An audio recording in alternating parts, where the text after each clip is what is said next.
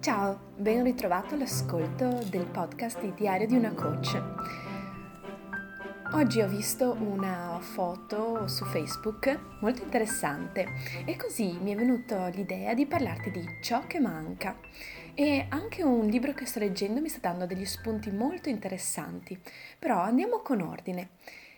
La foto, la foto che ho visto era la foto di un albero di Natale, una foto presa dal salotto di qualcuno e cos'è che la rendeva molto interessante? Il fatto che ehm, l'albero non c'era, ovvero c'erano tutte le palline oro, rosse, di vari colori, perfettamente posizionate, solo che non erano appoggiate o appese appunto ai rami dell'albero, bensì pendevano dal soffitto con dei fili molto sottili e trasparenti. E questo dava l'illusione che sotto ci fosse l'albero, che di fatto l'albero non c'è. Io quando ho visto la prima volta la foto, automaticamente cosa ho fatto?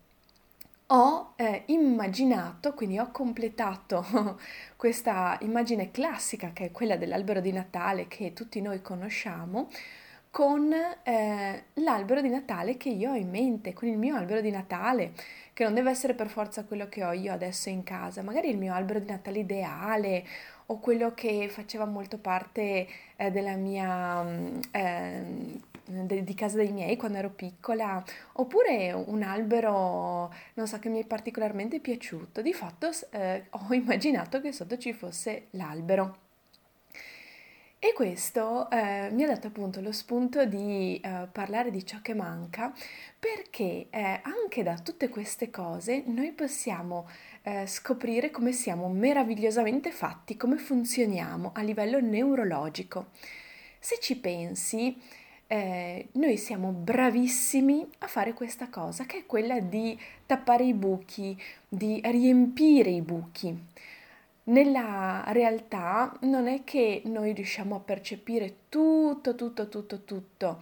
Quello che eh, non percepiamo lo riempiamo eh, con ciò che fa parte di noi e quindi con i nostri pensieri, i nostri desideri, le nostre convinzioni, le nostre memorie del passato, i nostri ricordi. E quindi colleghiamo eh, delle cose scollegate appunto che percepiamo della realtà o proprio dei gap, dei buchi, quando mancano delle informazioni che ci vengono dalla realtà, le riempiamo automaticamente con eh, ciò che ci viene dal, dalla nostra esperienza o dal nostro pensiero, dal nostro cervello. Siamo straordinariamente bravi a fare questo. Il libro, il libro che sto leggendo parla di arte e neuroscienze, molto interessante, di Eric Kandel e mm, mi, ha, mi, ha, solleticato in modo molto positivo ricordandomi eh, che cosa eh, si prova da, davanti ad un quadro astratto. Hai presente il pittore Jackson Pollock, quello i cui quadri sono un groviglio di schizzi praticamente buttati a caso e, e che hanno fatto anche molto scalpore no? quando sono usciti. Ora, mm, quando eh, stai di fronte ad un quadro del genere, anche se lo vedi riprodotto, eh, a me è successo così, quindi immagino che magari possa essere successo anche a te, magari me lo dirai. Quello che eh, mi immagino e quello che mi chiedo è che cosa ha fatto? Cioè, qual è stato il movimento? Anzi, forse il mio corpo, ok, in qualche modo, eh, anche se non mi muovo, quindi attraverso dei micromovimenti, eh, simula il gesto che può aver prodotto un particolare schizzo o comunque mi immagino eh, il pittore come si è mosso, ok, per fare quel quadro. E, ed è molto interessante perché effettivamente questo è ciò che manca in quei quadri, cioè noi vediamo il risultato di eh, un evento, un atto, un'azione molto particolare, pittorica e questo scatena la nostra fantasia perché uno schizzo è eh, diverso da un viso ben disegnato, da un oggetto molto ben delineato.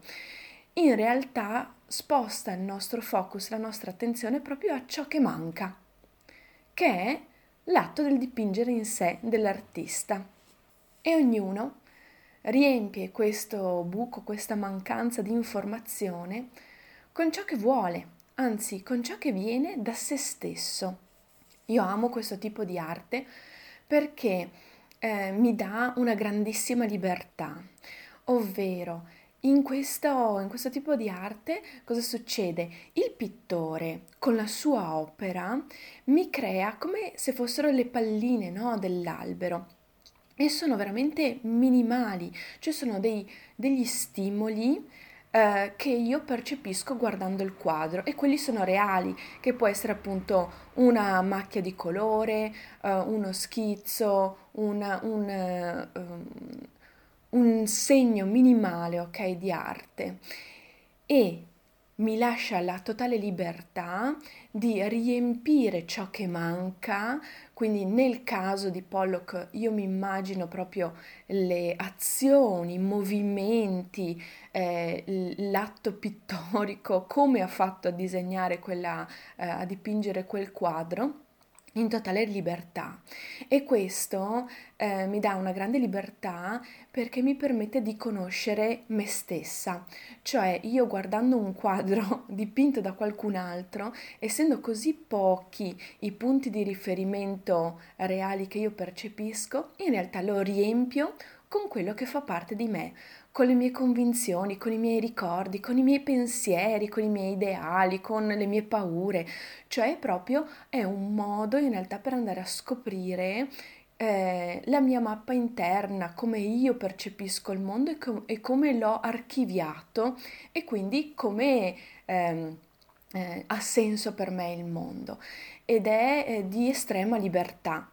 Questo insieme di tecniche pittoriche che si chiama riduzionismo cioè ricondurre, quindi in qualche modo ti do qualche stimolo e ti porto in realtà alla scoperta e tu devi riempire con il tuo. È, ehm, è, molto affine, secondo me, con molti tratti del modo di fare coaching eh, che, che, insegna John Grinder. Ed effettivamente eh, è molto interessante quando uh, un coach, un bravo coach, eh, riesce proprio a costruire nell'accompagnare la persona che ha una difficoltà, un blocco, una serie di esperienze che permettono a questa persona in realtà di scoprire se stesso. Siccome noi siamo come esseri umani molto bravi appunto a riempire questi spazi vuoti di informazione, Cosa succede? Succede che molto spesso lo facciamo anche nelle relazioni o in quello che percepiamo dagli altri. Quindi se eh, di una persona io so che alle 10 è mh, mm, al, eh, davanti alla scrivania e alle 10.30 è davanti alla macchinetta del caffè, di solito cosa faccio? Riempio quel gap di informazioni, quello spazio vuoto che ho tra le 10 un minuto e le 10.29 con eh, quello che sta dentro di me, con i miei pensieri, le mie convinzioni, le mie aspettative. E non c'è niente di male, anzi è un meccanismo formidabile che ci permette di risparmiare un sacco di energia nel muoverci nel mondo.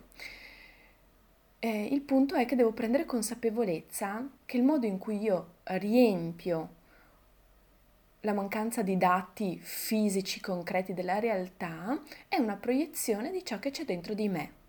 Quindi non mi dà tanto informazioni sull'altra persona e su ciò che ha veramente fatto, su ciò che desidera fare, ma su ciò che sta dentro di me.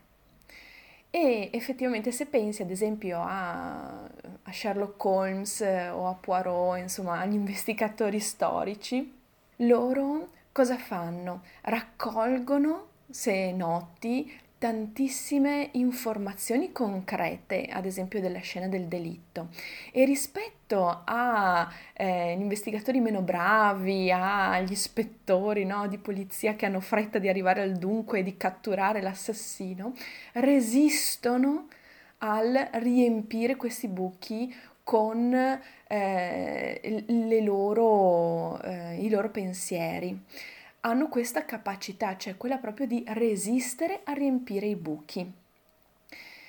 e questo gli permette in realtà di riempire i buchi soltanto quando eh, la somma delle informazioni non permetterà altra eh, conclusione, altra soluzione che la logica che mette molto bene, molto in armonia insieme appunto tutti questi dati che hanno raccolto sul campo.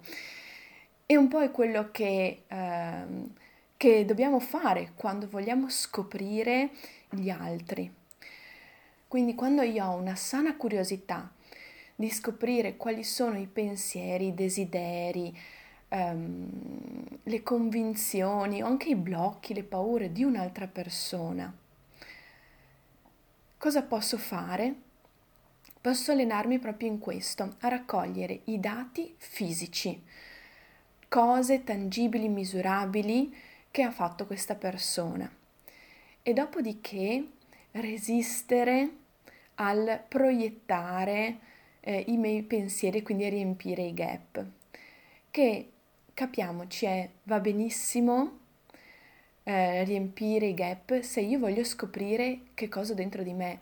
E molto spesso questo è in realtà un esercizio importante da fare perché mi permette di prendere consapevolezza di me, dei miei punti di forza, dei miei limiti e anche eh, come quando siamo di fronte a un'opera d'arte, di liberare la nostra fantasia, di permetterci dei voli pindarici, di permetterci di osare, di pensare, di riempire eh, questi buchi di informazione con quello che sta dentro di me o quello che ancora non conosco di me.